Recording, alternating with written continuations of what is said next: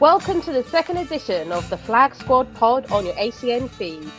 You didn't chase us out of town after the first one, so we're back for more.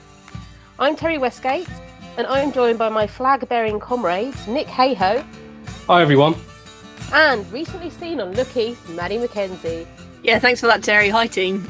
so I hope we're all uh, fit and raring to go for the uh, second outing of the Flag Squad pod. How are you both feeling today? I really wish people could see what goes on behind the scenes here. Everyone else is happy in the, uh, the nicely lit rooms. I'm currently recording in my understairs cupboard, lit only by my laptop screen. So, you know, we're professional podcasters now, I think. You know, when you have an election campaign and your local MP will go on about how well they're going to improve local broadband in rural areas? Well, this is a good example of how they never ever fulfill that promise. Yep. we, we've found out that broadband in both Norfolk and Suffolk is generally very, very shit. I mean, I only live five miles away from the centre of Norwich, and the only way to get good Wi Fi is to sit two metres away from my router in an underground cupboard. I mean, I'm actually central Norwich, and I've got cable, which is supposed to be the most reliable Wi Fi, and even mine still falls out all the time. So, yeah, hey. But if we stick with football, so if we pick up from um, what we were discussing on the first pod about firsts, something that we didn't cover, which I think might be interesting, is um, the first player that you really loved. So we talked about how old we were when we fell in love with football and when we first went to games. But has there ever been, was there a player in particular that really kind of stole your heart, to, to borrow a cliche, when you first got into football? Well, not to show my age or anything, but my first player was Wes Hoolahan. And because I was getting into football uh, around the season that we were in the Premier League 2015 to 2016, Wes was the only player when I was younger and growing up in school that if someone had said, name a Norwich player, it would be Wes Hoolahan. He was just the one that everybody knew, you know, the tiny Irish magician. And I remember insisting on watching every single game the Republic of Ireland played in the Euros, and obviously trying to watch as many matches there to see Wes and Robbie Brady playing together. And it, it blew my tiny 16 year old mind when Wes and Robbie Brady were on the same team playing against Martin Olsson. It was three Norwich players on the international stage. That was one of the best moments of my life up to then. And my brother bought me a Wes Hoolahan mask for Christmas that year because he knew I was such a fan of him. And I've currently got this soulless, terrifying mask up hidden in my room somewhere. That was not a vintage Christmas present. So thanks, Jack. So the, the I, I, love um, Wes. Um, he's one of my favorite ever Norwich players. I've got an interesting story about Hoolahan actually. In that when I was in uh, Dublin on a uh, weekend away, we were um, on the way out of a nightclub grabbing a taxi and you know it's two o'clock in the morning sort of thing and um, we were kind of traveling on the way back to our hotel cab drivers in ireland are always obviously very friendly and um, they were asking where we were from and that sort of thing and we all sort of said oh we're from Suffolk, and the, the cab driver said, "Oh, so you're all Ipswich Town fans?" And I said, "Well, actually, I'm a I'm a Norwich fan." And I was kind of expecting that conversation that you kind of have with people from outside of England who have kind of heard of Norwich because they're occasionally in the Premier League. We don't really know much about them. But the cab driver actually went, Oh, yeah, we know all about Norwich because Wes Hoolahan plays for them.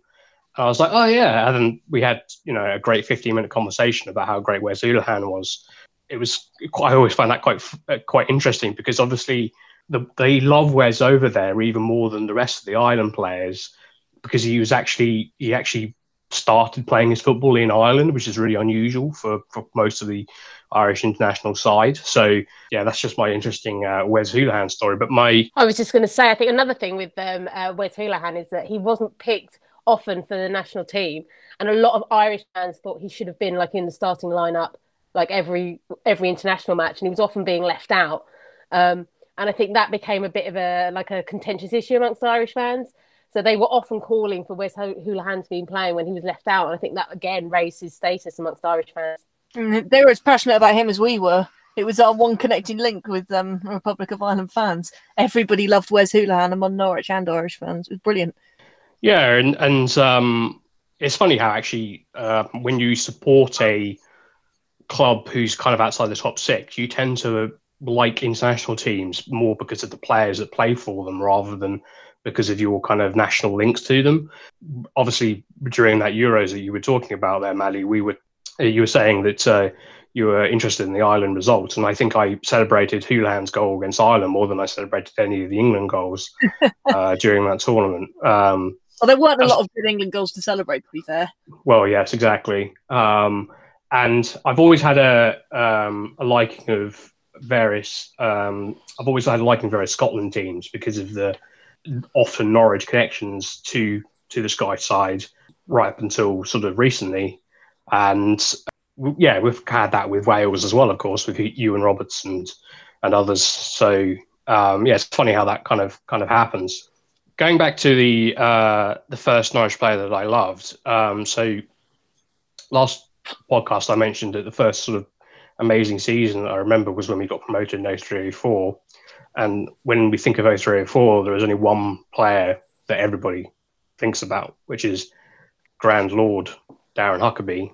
And um, the funny thing about Hucks is that um, he's one of those players that very rarely we get in Norwich City where he's clearly several levels above mm. where we are at as a club in terms of quality or in terms of as a team in terms of quality. A little bit like Emi Buendia now, actually, where I think Emi Buendia is probably you're probably talking should be at one of the top sort of 20 clubs in Europe sort of level, but he's actually playing for Norwich. And I think the same was the case of Huckerby because every time he got the ball, it would just lit- quite literally, and this is an overused cliche, but it quite literally put everybody on the edge of the seat because you knew that something was going to happen. And there are so many clips of him putting as it was at the time Division One defenders on their backside and completely confounding them. It was just an extraordinary thing to see a Norwich player do that.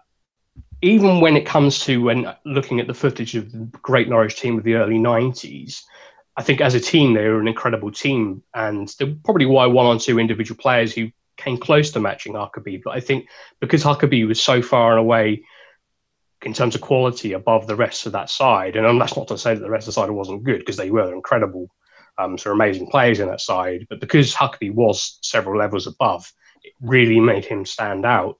And his then his then his legend then continued because he fell in love with the club despite having no connection to Norwich, and also obviously had lots of previous clubs as well: Man City, Newcastle, Leeds. He's obviously a Nottingham native as well, so um, has a connection to Forest, and it's it's extraordinary actually that when you're a club like Norwich, one of your club one of the best ever players to then be what is basically a fully fledged Norwich supporter, as well as his family, because I know his son follows Norwich home and away as well.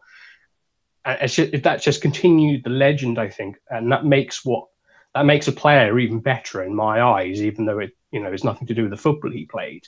It just improves that player's stature. So yeah, Huckerby will always probably be my favourite ever Norwich player. And that's not just because he followed you on Twitter the other day. Yeah, and he followed me on Twitter the other day, which is good. I just thought everyone should know. it's it's Nick's proudest achievement. I would say that I am very fastly approaching my 46th birthday, and I am still in complete awe of footballers when I meet them. Um, I mean, I've never actually word. been in. I've never actually met Zimbo, and I don't actually know if I could physically cope with that situation. I think I would be a mess. I've sat in the same uh, studio at Radio Norfolk with Chris Sutton, um, and I could barely form a sentence to begin with because I was just sitting there thinking, I'm sitting next to Chris Sutton. I'm sitting next to Chris Sutton, like completely, like complete. And he was just so casual and friendly and lovely, and I was just like, "But you're Chris Sutton." So yeah, Chris, um, I don't actually think. Chris Sutton was obviously such an amazing player as well. He, something that's always irked me is how underrated Chris Sutton has been just in general for the last 30 years or so. I think he was probably he should have played far more times for England. Um, and you know, he, his contribution to that Blackburn Premier League side was actually far more than what people give him credit for.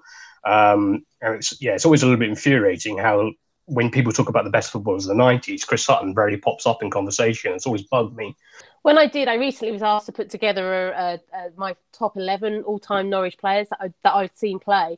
And Chris Sutton was in that top 11 because even though he obviously we only had him for a little while before he got sold to Blackburn, he was an amazing player for us, and he just made scoring goals look so easy. Uh, quite similar in a way to Pukki, in that he would just seem to be able to get to the ball when you didn't think he could, and he seemed to be able to beat the defender and beat the keeper. He just had this natural instinct. Um, despite all that raving about Chris Sutton, he probably wasn't the first player that I fell in love with at Norwich, even though I was a big fan. The first player, and to this day, the only player's name I've ever had on the back of a shirt was actually John Polston. So that's out of nowhere. My thing, my thing with about defenders hasn't started with Zimbo. It's been going on a long time. Um, I was also a very big fan of Craig Fleming in his period at the club as well. And I don't know what it is about defenders that I really appreciate. I think um, obviously, you know, you want all the, the glory of the the attacking players, but there is something about a really good defender that I appreciate.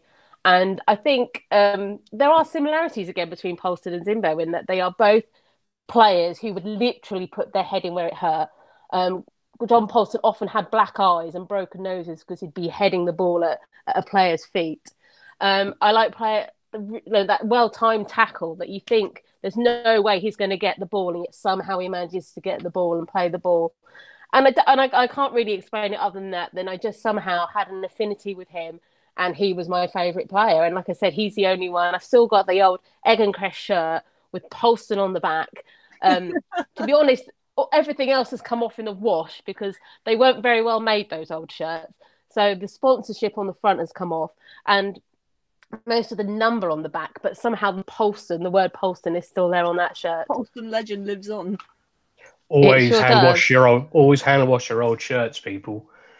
So yes, definitely. Top, they don't, they don't the, last the wash. Top tip from the ACN Flag Squad pod there. Always hand wash your old shirts.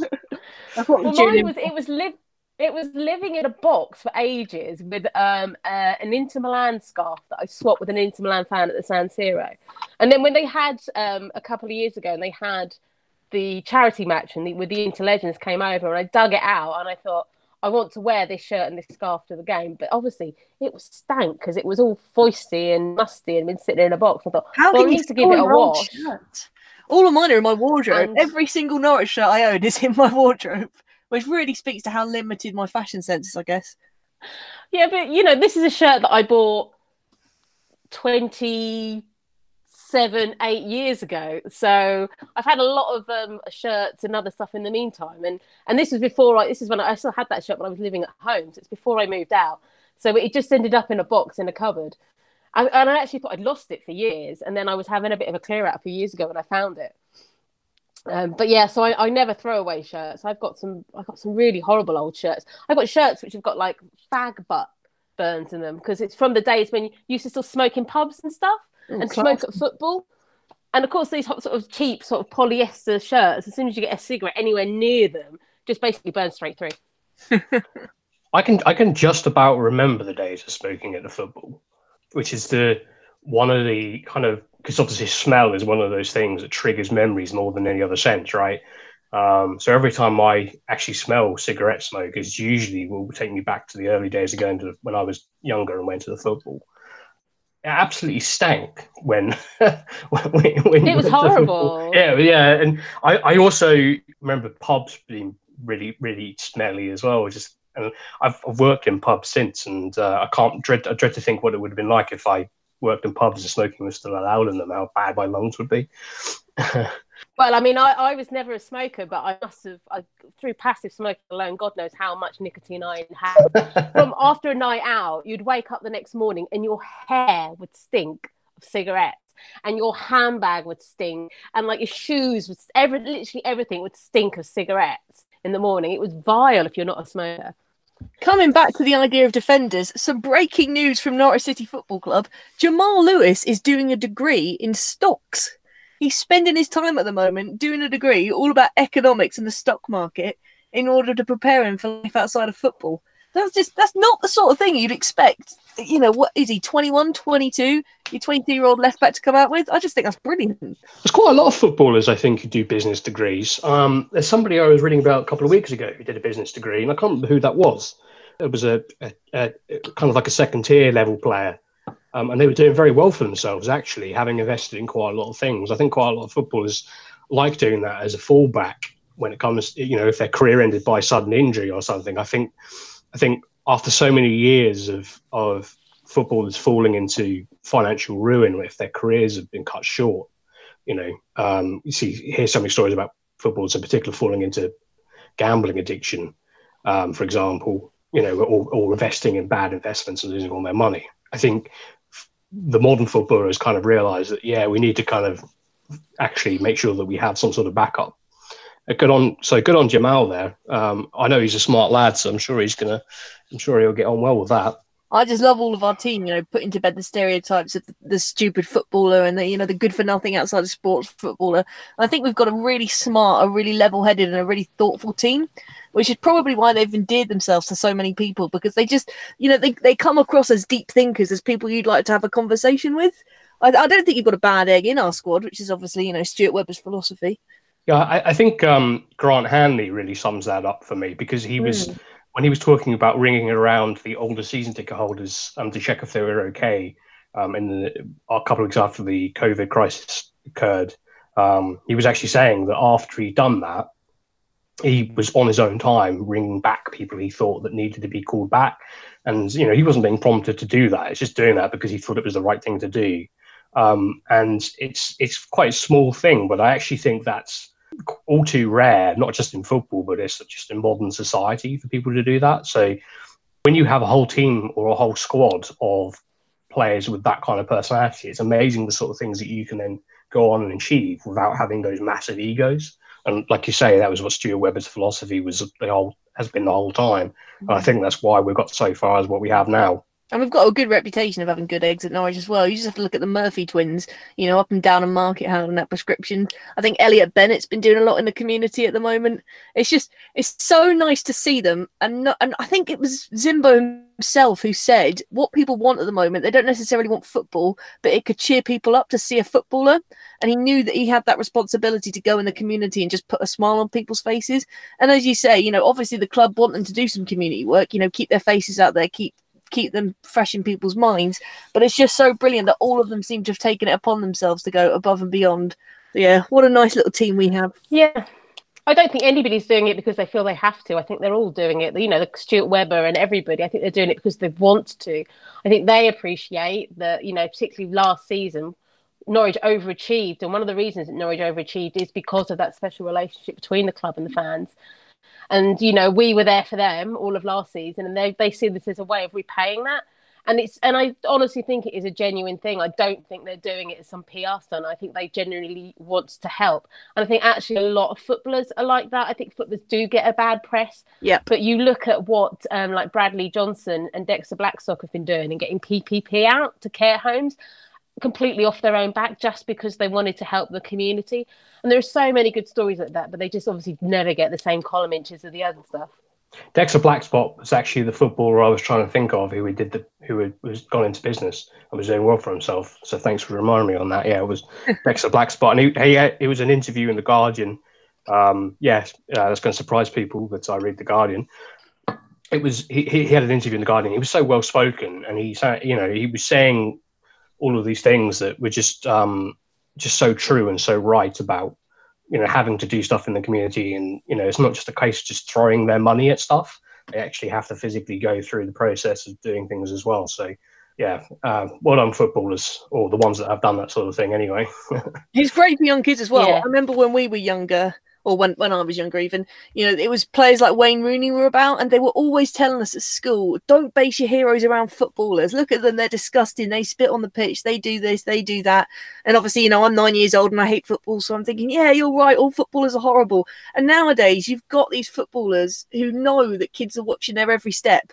And Marcus Rashford, you know, playing for one of the biggest clubs in the world, you know, he's had an absolute fantastic career trajectory and he's off there raising millions of pounds and giving money to kids. And that's just such a brilliant thing for kids to see. So I think it's great that the suggestion that footballers can't make good role models has gone out the window because people who spend that much time in the public eye, they've really taken an idea about their own image and how kids are going to respond to that. I think another thing also is that a lot of footballers who are successful actually come from quite humble beginnings. You know, Yeah. they're not from a rich family. They've not inherited their wealth. They've not got, you know, they're not successful because they've gone to a good school and a good university. They're successful because they're good at football, but they could easily just come from a, you know, a council estate or a housing block. So they come from quite humble beginnings. So that doesn't necessarily mean that when they've got wealth, they think, oh, I'm all right, Jack. Actually, they want to give to the people from the community from what they've come from. So actually, they can be a lot more grounded than other people in their position. That was what made it so bloody hypocritical when you had all those people criticizing them for, I don't know, not taking a pay cut or stuff like that. And you're thinking, look at you sat up there. Where's your pay cut? You've come from wealth. You've never known a life without wealth. These people who have known what it's like to not be the wealthiest in society know know exactly what they need to do in this crisis. And I just remember when every all the players started tweeting hashtag players together and just that absolute fuck you moment to Matt Hancock. What oh, brilliant. I mean I could go on that on about that forever, but you know, let's try and change the topic a bit because otherwise I think this could turn into a rant. yeah, we're going to try and keep it rant free. Uh, this pod, but um, we won't always be successful. But Which is miraculous speaking- given the three of us. I know, yeah. If you see us on Twitter, you know we're very prone, prone to rant. uh, talking about well, obviously, um, Elliot Bennett and Bradley Johnson, who I think I've actually grown to love them more since they've left the club because of contact through social media and stuff. But obviously, they're they they're together now at, Blackburn Rovers, and that does actually mean that I actually quite like Blackburn Rovers to do well because they've got two of our ex players who are such nice guys that you want to see them do well. And as a result you want blackburn to do well. I mean do you have clubs like that that you have a you don't have a direct association with but actually you like them to do well It just comes about randomly, I think. I mean, obviously, you know, as a good socialist, not to alienate our fan base, I have a predilection for St. Pauli over in Germany, but I'd say in England, I, I follow the results of Manchester United, if only to see, you know, whether I can mock my dad at the weekend or not. But I wouldn't really say I care whether they do well, and I, I quite enjoyed to see them lose. But the one team I would like to win all of their games in the season, apart from the two times they play us, is Leicester. And I'm not I'm not really sure why. None of my family are from Leicester. I've never been to Leicester. I think it was because growing up, the only non-Norwich footballer I really knew was Gary Lineker because he was just he was everywhere. And so I knew of Gary Lineker and I thought, oh, he seems like a really decent guy. So when you're like eight or nine and you know people in school are saying, "Oh, do a profile on an athlete. You need to go away and research an athlete." He was, I was so unathletic that he was the only athlete I knew. So just since then, and they play in blue, which is my favourite colour. You know, sorry guys, I know that's a, a bit of a fallacy as a Norwich fan, Ah, a bit of a shit reason to like the team as well. Yeah, I just I like Leicester, and they've got some nice players. You know, they're just. I think they're a good fan base as well, a good solid club. I I, I don't know why. so I um I have a quite um, conflicting mind when it comes to like liking other teams because I generally don't like any other English side or any other football league English side because there are non-league teams that I I watch um, who aren't Norwich. That's pretty much run always through, other when it except when it comes to Nottingham Forest. And the only reason I like Nottingham Forest is because Forest is a cracking away day. I also really like the city of Nottingham as well. I've been there a number of times, and it's, it's a really great place for a night out. It's a great place for a weekend away.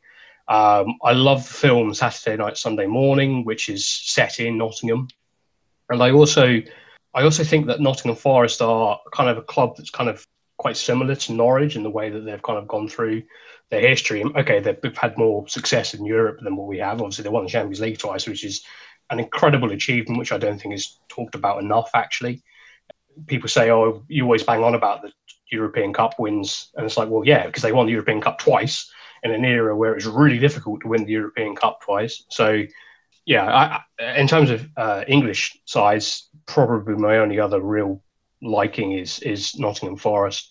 I like a couple of other clubs lower down the leagues, um, but only sort of fleetingly, I guess, when it comes to when they do something kind of crazy or or a good cup run. Um, I'll still look out for their results as, as that goes on. Like a Um, glory hunter.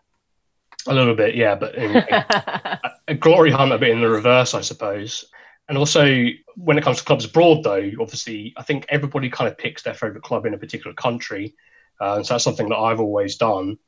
Um, in Spain, I like Valencia because I've been to Valencia a few times. Um, in Germany, it's um, uh, Berlin, and St. Pauli as well. Um, and in France, like Nantes, I'm wearing a Nantes shirt right now. Um, and they play obviously in green and yellow. And then there's Le Canaries.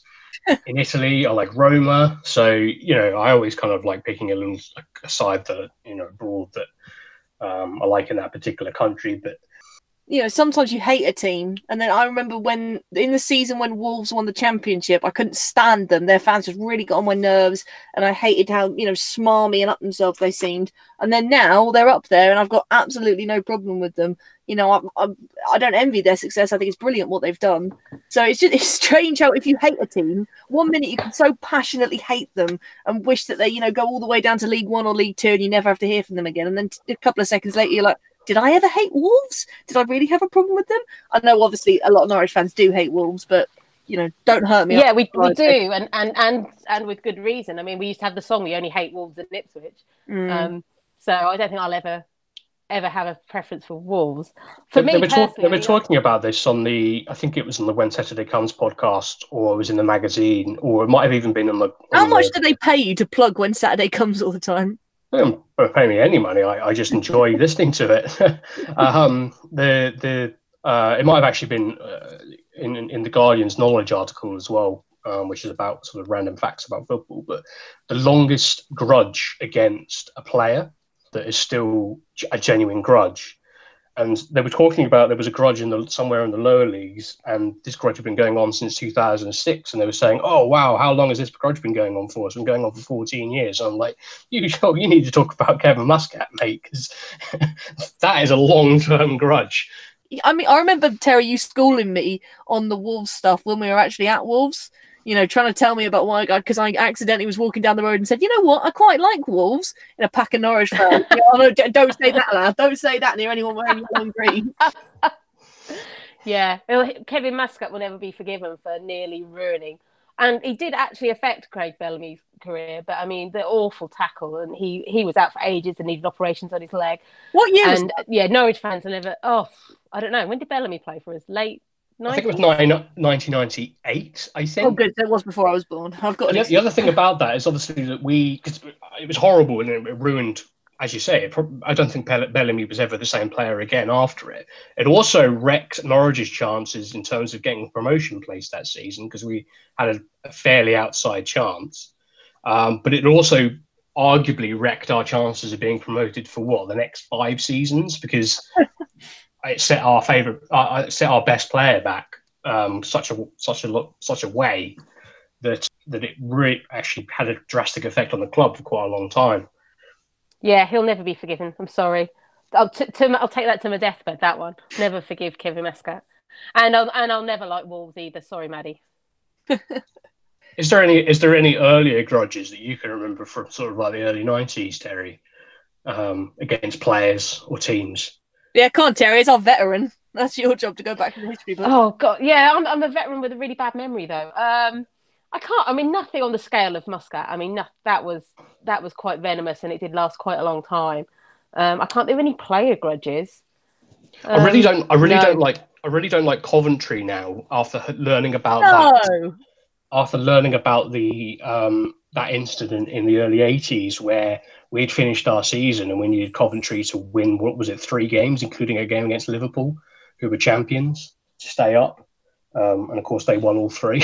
um, I think it was I think it was eighty three, but I can't quite be sure. Now that's obviously six years, seven years before I was born, but I still don't like Coventry for it. You say this, and this is going back to other teams as well. Now, my dad, who, and I'd like to point out that I this has not in any way passed on to me, but my dad was a QPR fan, and he actually went to games at Loftus Road in the late 60s and 70s. And he used to hate Norwich because mm-hmm. Norwich stopped QPR winning the league. Um, I think it was QPR's last game of the season was against Norwich, and if they won or drew or something, they won the league, and uh, Norwich beat them. And so he had a real grudge against Norwich for quite a few years. So it's interesting to see that you know sometimes Norwich can be the the the grudge, or a Norwich player could be the grudge. I mean, I should imagine Grant Holt Grant Holt when he played for us. I think there were lots of um, other teams players who uh, didn't like him much. Yeah, so for me, I mean, I've got actually got a few teams other than Norwich that I follow. I wouldn't say support. Support is a whole different thing to me. Um, I, I, I kind of follow the results of Lowestoft Town because obviously I used to live there for 13 years. Mm. And back when I first started to follow Norwich, um, if Norwich weren't playing or Norwich were away and I wasn't going, I would go and see the Lowestoft Town play. So I do have a, an association to what I call the best football club that play in blue in Suffolk. Um, and uh, the other team that I have an association with, who also play in blue, so Maddie, it's not just you, um, is uh, AFC Wimbledon, which goes back to the fact that I was born in Wimbledon. And in 1988, when they were in the cup final against Liverpool, and everybody thought they were going to get thrashed, and all the people at school were saying that they were going to be supporting Liverpool when they watched the cup final, and I was like, well, I'm going to support Wimbledon. And then, of course, Wimbledon won, um, so I could actually have bragging rights around the school the next day for like the first time ever. And then obviously the story about the club being moved to Milton Keynes and the fans actually taking it upon themselves to start a new football club from scratch. And um, today it's still a fan owned club. Um, it's an amazing story. And I follow them, I listen to their podcasts, and I follow them quite closely on Twitter um, and I've been, you know, I've been to Kingsmeadow. I actually have a Wimbledon scarf, so I think that's probably the the other team that I am the closest association with. But the other random one that I also kind of follow from a from a quite a distance is Barry Town in Wales. what? And that which sounds random, but actually their story is very similar to Wimbledon. It in is, that yeah. they had an owner who are gonna who's ruining the club, and basically the fans took it over. It's now a fan owned, fan run club and they have really amazing sort of fan culture there. And um, just like if you ever look at their program covers that, that they design for their matches, they're just amazing. They're like works of art. So um, I also have an association with Barry Town, bizarrely as well. Barry Town have a really interesting European history as well. They played quite a lot in the uh, UEFA Cup because obviously the Welsh Cup winners can enter the UEFA Cup um, and all the Europa League as it is now, and they, they, they have um, a really interesting European history. Um, they've, they've beaten some fairly big European sides, actually.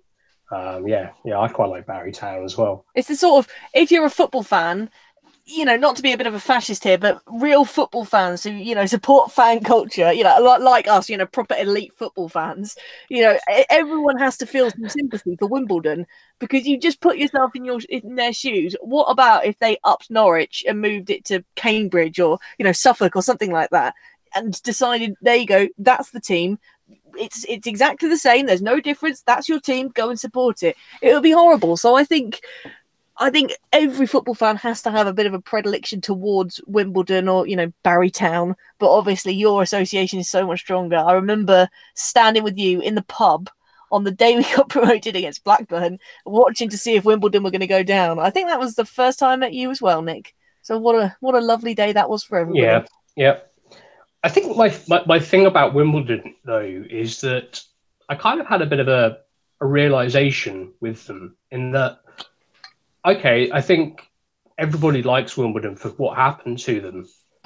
And I kind of still do. But I also realized that I think Wimbledon fans would still want them to be treated by other supporters as any other club, in that, okay, if you want to hate us as though you hate other clubs like QPR or whoever, just because you have a weird hatred towards them, then go for it, because we still consider ourselves to be Wimbledon and uh, we're just like any other football club it's the same. Is I think it's a similar kind of thing as to why they don't like the the fact that the media draw on them playing Milton Keynes as a derby because Wimbledon don't agree with Milton Keynes even being there in the first place. So they they, they almost boycott. Some a lot of them would actually boycott the fixture. Yeah, no, a lot of Wimbledon won't go to Milton Keynes. Um, so whenever they they play them up there, often it's a really small away following. And often you get lots of people who don't support either team who go along thinking it's going to be this big kind of, you know, grudge match when actually it's quite one sided because most, like you say, most Wimbledon fans don't think Milton Keynes should even exist. They don't, you know, if you, that's why they refuse to have their name. They refuse to have the name as MK Dons because they're not Dons.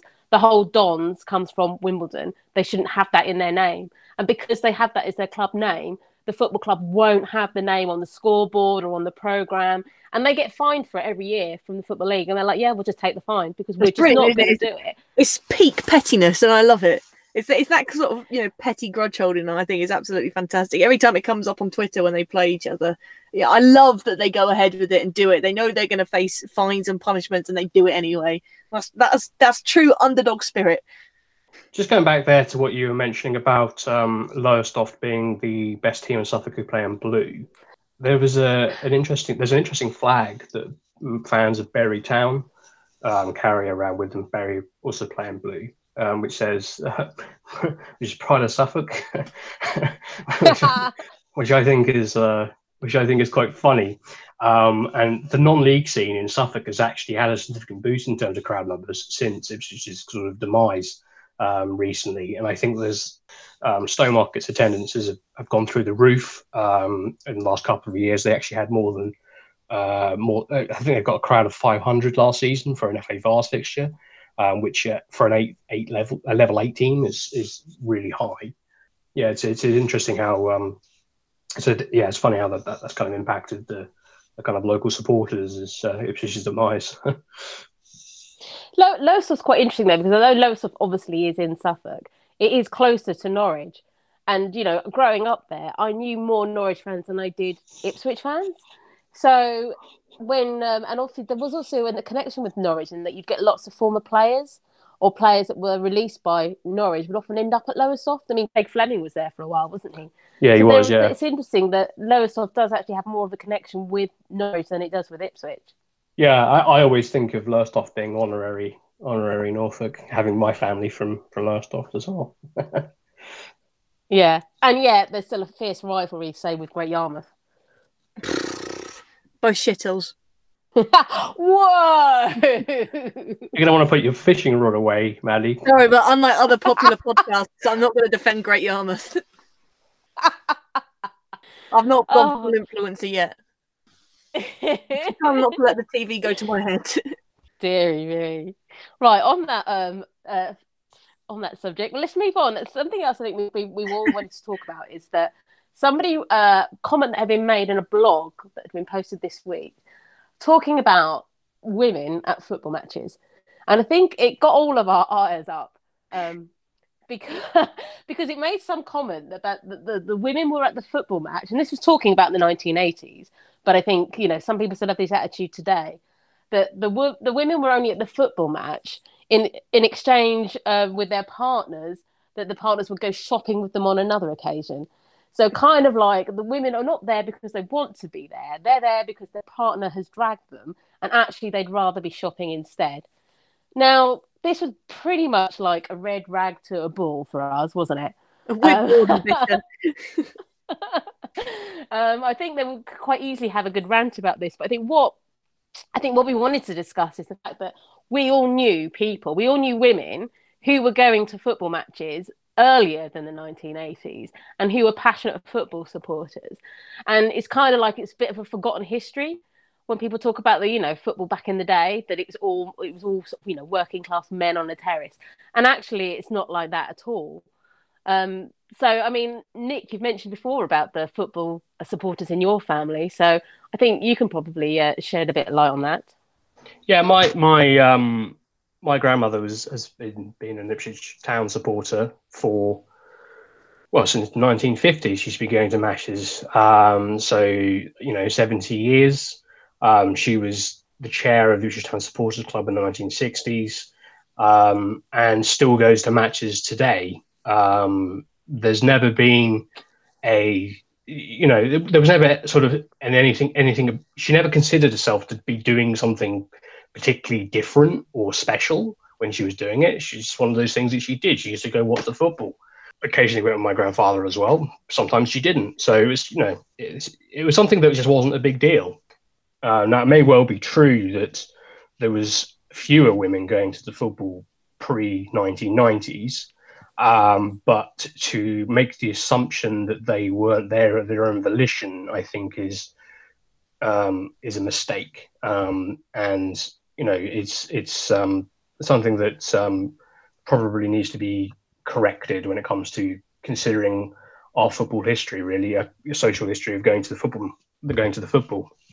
Yeah, I think it's definitely something that should be challenged. I mean, it's interesting you say about them. There probably were less uh, women going to football, and there has been even in the time that I've been going. I mean, there were less women, but there is a reason for that. In, um, I mean, first of all, I mean, I've always loved football. You know, I watched the World Cups as a kid. I'd have a kick about with the football with my brother. You know, I had the sticker books. But when I went to school, women weren't allowed. To, you know, the girls weren't allowed to play football. Yeah, and gay- back in the eighties, you know, back in the eighties, there wasn't f- football teams for me to join. I literally, and we were constantly told, "Oh, you can't play football for insurance reasons." We were told this for years. You know, we kept petitioning to. A few group of us that wanted to play, and we'd go to the teachers and we say, "We want to play football. Can we play football?" And we were constantly told, "No, you can't." So there's that element of it. So you basically girls were put off from playing football and being involved in football at a young age, and then going to football could be very unwelcoming for women. Now I remember this is even in the '90s. If a woman of you know of any kind of sort of, you know, sort of youngish age was walking on a pitch, basically a whole crowd would be shouting at them, "Get your tits out for the lads!" You know, and this this was just standard. This was just standard crowd behaviour. So obviously, if you're a woman, a woman at a game, and you're hearing that kind of language, you're a bit like, "Do I really want to be here?" So you know, I mean, obviously, it didn't put me off because you know I'm made of certain stuff, but you know that doesn't mean doesn't mean I wasn't offended. It doesn't mean I want to tell the them all to shut up stop being twats. But um, so you know there were issues and there were you know there was attitudes that would put women off even when they were interested in football, even if they do want to go. But it didn't put me off, and uh, I said before, you know, my dad was went to QPR matches um, back in the late sixties and early seventies, and my mum used to go along too. And she even went along when she was heavily pregnant. And she said she was so pregnant at one point she couldn't get through the turnstiles, so they had to actually open a side gate so she could get into the game. Because um, obviously, you know, turnstiles are not made for pregnant women. So, you know, women have been going to football probably since football has existed. I mean, have you got any uh, female football supporters in your family, Maddie? Uh, no. Um, my aunt used to be a season ticket holder at Highbury, and I think she followed them over when they went to the Emirates. But my mum grew up about halfway between Arsenal and Spurs and couldn't give less of a shit, really. She was more into it when I was um, really, really young. She used to play fantasy football and run a fantasy football team. So for me, I, I, I didn't really speak to my aunt much when I was younger. But for, for me, I didn't really have very many female football influences. It was just my dad in our family who liked football. Me and Jack, my brother, are not athletic in the slightest. So we, we had that going against us. But I think for me, the turning point was April last year. And it's time to give a shout out here to our good friends at the uh, Norwich City Fans Social Club. They hosted a social night, and I went along with someone I'd met at a bus stop. So I, I wasn't speaking to any other football supporters, and suddenly I was stood at a bus stop one night, and there was a woman and a dog, and she, you know, being the loudmouth gobshite she is, Lorraine, she she stopped and have a chat with me, and it was so strange because there was a woman who liked football just as much as I did, and was quite laddish about it, and was not afraid to express her opinions. So Lorraine took me along to this social night, and you expect to walk in there and it be a boys' club, but there was a pretty even split and I met a lot of women there, you know, you and Anita and, and, Jenny and Sharon and all these women who were more than happy to talk about football and who knew about football, who were really knowledgeable about it. And it was just, it was so wonderful because we could have a chat without a bloke coming over and going, oh, shows what you know. And it just, it just everybody, man or woman, was so supportive in that room. And it was a really nice atmosphere and showed me that I think I was 18, 19 at the time and showed me that as a young woman, I could still go along and football was a place where I could feel welcome. So it, it was really nice of the fan social club to just, they bust down so many stereotypes. And I think that, yeah, that night was a real turning point for me and how I saw women in football. You've just um, you've just reminded me of an incident that happened. I can't remember the exact date, as you know, my memory is awful. But it would have been somewhere around sort of late eighties or the early two. No, it would have been two thousands. Um, and I was going. I went to a away match with my friend Sharon, and we were on the, the on a train, and we had shirts on, and we were walking past a group of Norwich fans. This is yeah, of our own team, and they were obviously had a few beers, and they were like, "Oh, what do you know about football? You don't know football, do you? Could you couldn't even, you know, explain the offside rule? You know, being all laddie." And Sharon was like, "Fuck them," and walked off. I remember turning around in absolute rage, but tell them exactly what the offside rule was, quite pointedly, and then turned and walked off.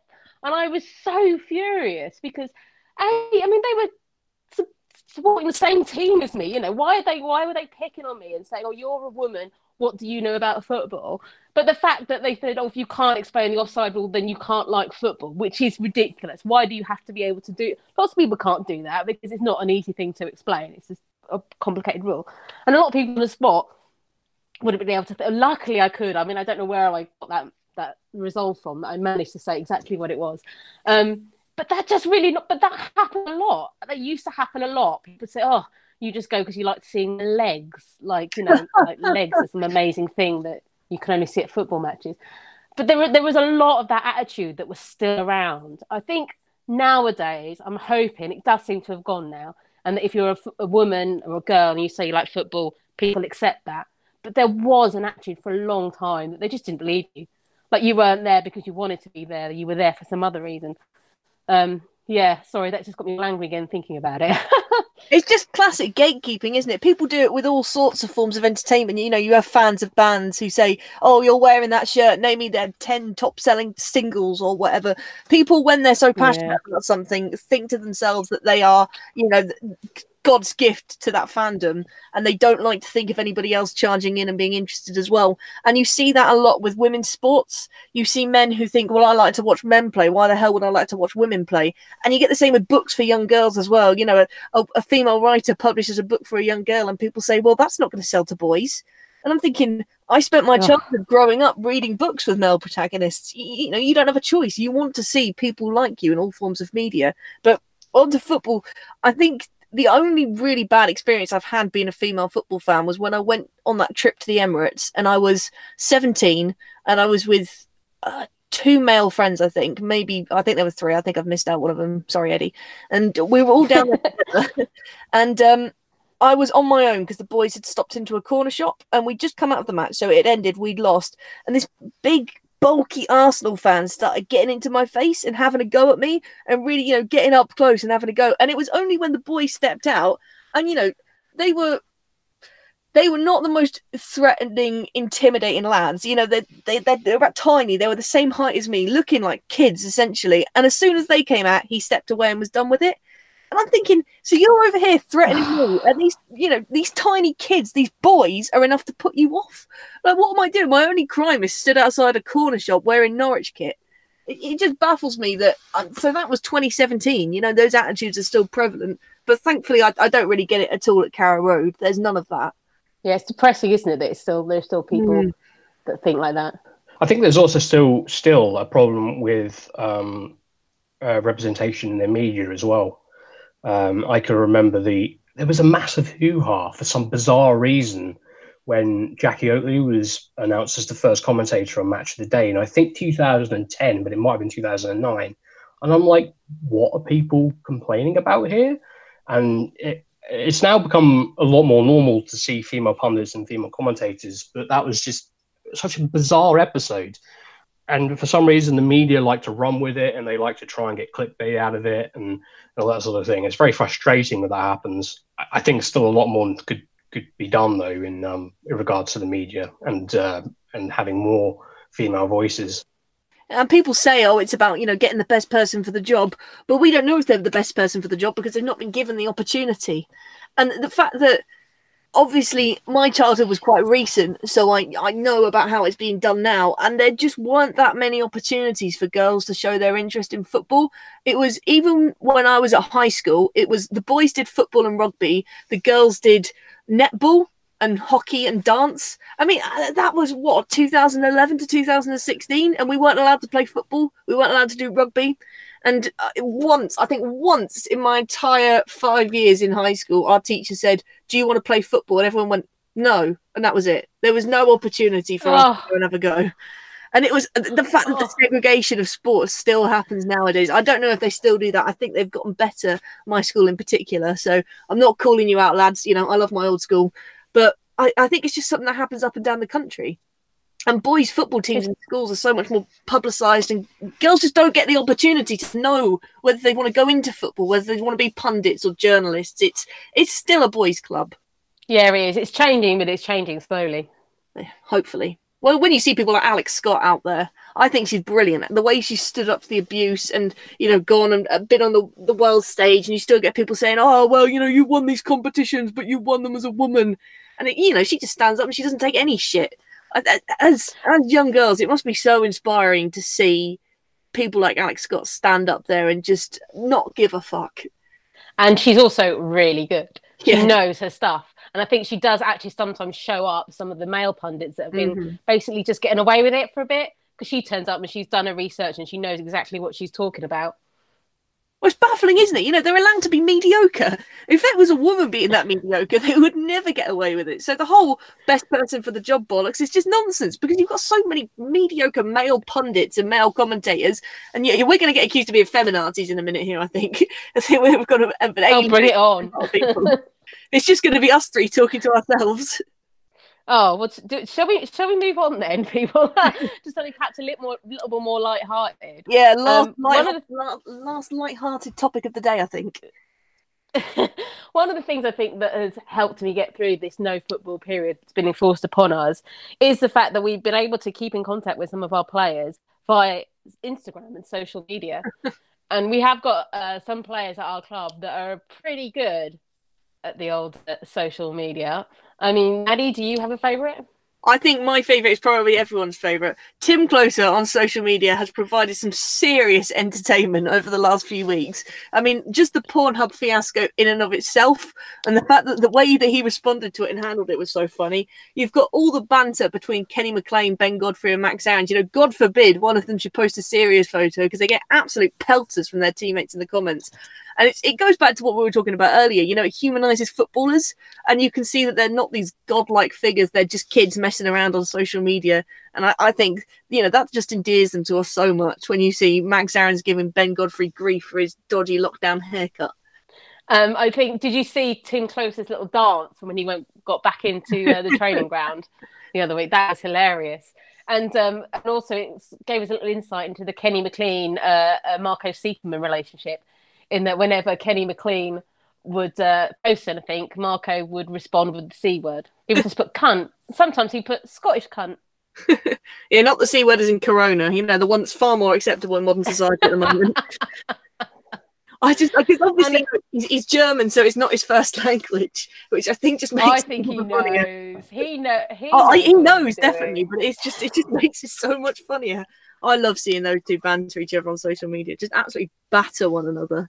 I don't have Instagram, so I haven't really seen um, a lot of the stuff, but I do see the great stuff that comes up on Twitter. But something that I still need to do is try, because I've never had it before, is to try MD 20/20, um, made famous for by uh, Mayor McLean after the promotion parade this time last year.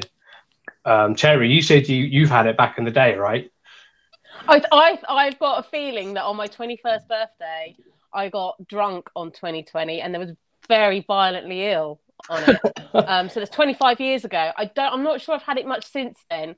But yeah, sort of the, the mid to uh, early 90s was very much a 20/20. And you could only get it at certain places. I remember there was some cheap booze shop on Dereham Road that we used to go to because that was where you could get 20/20 from. It wasn't like in an off license or in a supermarket. You almost had to go to like a specialist store to get it. What actually is it? Is it like a like a fortified wine? sort Orange juice, Nick. It's just orange juice. That's all. If Kenny McLean said it was orange juice, I believe him. Yeah. I've no idea what it is. It's some awful poison stuff that gets you drunk really quickly. I, I love these little things that they have in Scotland that are cultural quirks because I love all of them. I think they're brilliant. Like the um, uh, like Buckfast as well, um, which I've tried, which I have had before. Um, I think it's very funny that they drink Buckfast, and there's obviously Tennent's, um, which I, I think is gross, but you know I like I love the fact they've got they you know Tennent's is the thing there. And then there's obviously the the stuff that Tunnock's manufacture, which um, are all godlike. So yeah, up the Scots with their with their food and drink. My, my kind of food and drink, definitely. Very unhealthy snacks and booze. They've clearly just got iron stomachs and livers. I mean, obviously, my surname is Mackenzie, so you'd think maybe I'd have some of that Scottish grit in me, but I can't drink for anything. You know, one sip of cider, and that's me pishty for the rest of the evening. I'm, I'm a disgrace to my Scottish heritage. Kenny McLean would be so embarrassed to know me. yeah, but you can still have Irn-Bru. Oh no, oh gross. Sorry to all the Scots. Iron brew, Irn-Bru, which is just Sc- Scottish Tizer to me. You probably do you know what Tizer is? well, to be fair. Yeah, my Oh, dad made me oh. drink it a few years ago. Came home and said, "Oh, you've missed out on this. Disgusting." Oh, that takes me back to my school years. That's how long Tizer's been around. You can still get Tizer. I saw it in the uh, I saw it in the shop the other day. Tizer. Yeah, but oh, like good. And stuff like that. It's got. that's a throwback. Another player that I like on social media actually is Emi, and I think it's because Oh, um, we don't really. He's so sweet, and we didn't used to hear about him much when he first came to the club. Obviously, because he didn't speak English. I think it wasn't towards it till towards the end of the season that he started doing press interviews because he just wasn't confident enough doing it. But he's quite active on social media, and he also has possibly the cutest kid in the world ever, little Tiago. Um, and he's always posting on social media, and it's always lovely seeing his little face. He's just so bloody sweet. You know, having a kick around with the next Emi Buendía. I, I'm ex- I'm fully expecting to see Tiago in a yellow and green shirt in what 20 years' time, and then you've obviously got Angus Gunn, who's going to produce the third Gunn number one for us. So thanks for that, Angus. You know, you're keeping us going there.